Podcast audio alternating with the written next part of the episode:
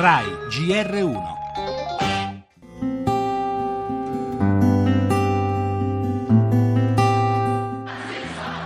Sono due i cortei che si fronteggiano per tutto il pomeriggio a Colonia. Da una parte la manifestazione contro il razzismo e la violenza sulle donne, a pochi metri Pegida.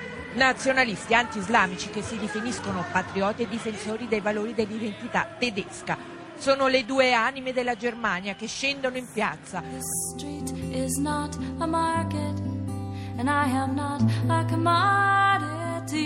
Dann wurden wir auch begrapscht, mir wurde zwischen die Beine gegriffen. Mi hanno messo le mani dappertutto, racconta tra le lacrime questa ragazza. Il mio fidanzato cercava di spingere.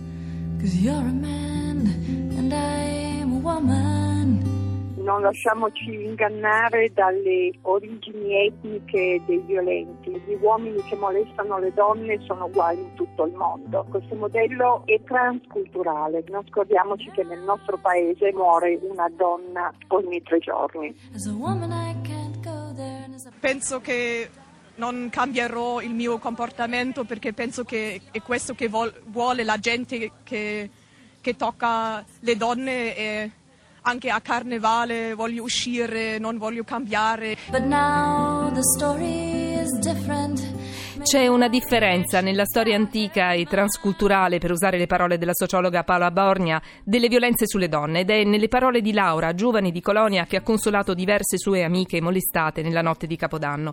È la voglia di continuare a vivere nella pienezza dei diritti faticosamente conquistati, consolidandoli e possibilmente ampliandoli. Laura non cede alla tentazione di dividere l'umanità in buoni e cattivi sulla base dell'appartenenza etnica. La differenza è tra chi molesta e violenta e chi non lo fa. Un atteggiamento forse difficile da assumere oggi. Siamo già spaventate da attentati campagne del terrore e nei fatti di Colonia risuona la nostra paura di avere una fragilità in più perché donne. Inutile nascondere che sul piano dei diritti delle donne l'Occidente ha fatto passi in più, ma è solo un inizio. La strada è ancora lunga e va percorsa davvero tutti insieme. But now the story.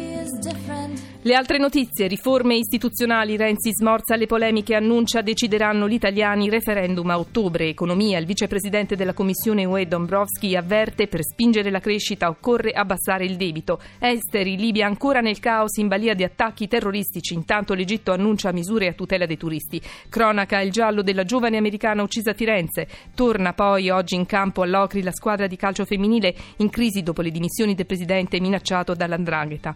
Ancora vi racconteremo la storia del narcotrafficante El Chapo che durante la latitanza incontrò Sean Penn perché voleva realizzare un film sulla sua vita. Sport, il campionato e soprattutto il pareggio tra Roma e Milan nel posticipo. Oggi la volata finale per il titolo di campione d'inverno.